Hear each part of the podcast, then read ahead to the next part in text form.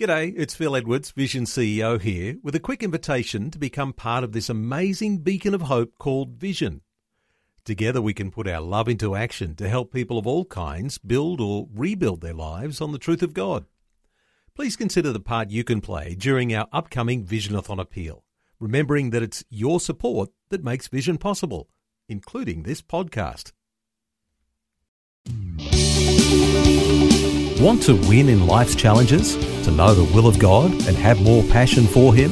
Practical help right now with Tak Bhana and Running with Fire. We're looking this week at the power of speaking blessing. The words that come out of our lips, I think we all know, are incredibly powerful, but I think more powerful than most of us realize or want to realize. Proverbs 18 20 to 21 A man's stomach shall be satisfied from the fruit of his mouth, from the produce of his lips he shall be filled. Death and life are in the power of the tongue, and those who love it will eat its fruit. We see the truth of blessing all through Scripture. And it began with God in Genesis 1 when God created man in his own image, then God blessed them. We started looking yesterday at Genesis 27, where Isaac, the father, is deceived into blessing Jacob instead of Esau. And the blessing coming from the father was so powerful that Esau actually hated Jacob from that day onwards. Genesis 27, we read the story in verse 4. Isaac says, Make me savory fruit such as I love, and bring it to me that I may eat, that my soul may bless you before I die. This is what Isaac says to Jacob. But Isaac is deceived into blessing Jacob and says in verse 28, Therefore may God give you of the dew of heaven, of the fatness of the earth, and plenty of grain and wine. Let people serve you, and nations bow down to you. Be master over your brethren, and let your mother's sons bow down to you. Cursed be everyone who curses you, blessed be those who bless you. It's after a while that Isaac realizes he's been deceived into blessing Jacob instead of Esau. Verse 33 of Genesis 27. Then Isaac trembled exceedingly and said, Who? Where is the one who hunted game and brought it to me? I ate it all before you came, and I have blessed him, and indeed he shall be blessed. So Isaac's basically telling Esau that he has given the blessing to Jacob. He's been deceived into it. And Esau, knowing the power of blessing, pleads with Isaac. He pleads with him and says, You know, to bless me. In Genesis 27 38, and Esau said to his father, Have you only one blessing, my father? Bless me me also, O my father. And Esau lifted up his voice and wept. You see, they understood in those days the power of speaking blessing, especially from someone authority, a father, to the children. And we know as we read through Genesis, when Jacob blessed his 12 sons, we read it in Genesis 49, each word was fulfilled exactly. Whatever Jacob spoke over the sons was what came to pass. But note this that Jacob didn't pray over his sons, he just spoke words of blessing over them. And throughout the Bible, we repeatedly see one person, especially a leader or a father, blessing others, and the blessing would be fulfilled. Aaron was told how to bless God's people. We see this in Numbers chapter 6, 23 to 26. Speak to Aaron and to his sons, saying, this is the way you shall bless the children of Israel. Say to them, The Lord bless you and keep you. The Lord make his face shine upon you and be gracious to you. The Lord lift up his countenance upon you and give you peace.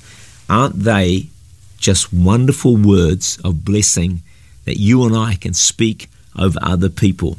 And let me say it again in verse 24 following The Lord bless you and keep you. The Lord make his face shine upon you and be gracious to you. The Lord lift up his countenance upon you and give you peace. In the Old Testament, the blessing was often done by priests, you know, person in authority. His words were powerful. The good news is this in the New Testament, we are all called priests. That means we all have authority and we can all bless other people, including blessing ourselves. Revelation 1 verse 6 and has made us kings and priests to his God and Father. To him be glory and dominion forever and ever. Amen. I heard a very sad story. Two ladies were talking at a checkout. One of them was in a wheelchair and she was struggling to pass a chicken over the counter. She said these words that when she was young, her father used to say to her, One of these days, my girl, someone is going to cut you down to size. At age 17, it happened, and she ended up a paraplegic. She said to her dad, Are you happy now? You got what you said. Now, obviously, he wasn't happy at all.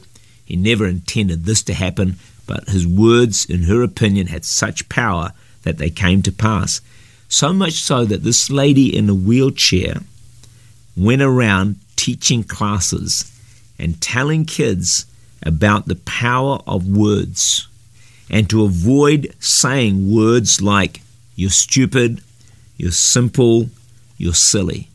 She had learnt, in her opinion, from first hand experience, the power of words that come out of the lips of one person when said to another person. Now, of course, as Christians, if we've had negative words spoken over us, we can break the power of those words through prayer. You know, God is bigger than the words that are spoken over our lives and maybe even the words that we have spoken. But the lesson that we need to learn during the course of this week is that the words that we do speak and that other people speak do have tremendous power. There is life and death in the power of the tongue, but God wants us to learn to speak blessing over ourselves and others, and it will change them and it will also change us. Tak Bhana is the Senior Pastor of Church Unlimited in Auckland, New Zealand. For more information, to make contact, or to listen again, look for Running with Fire at our website vision.org.au.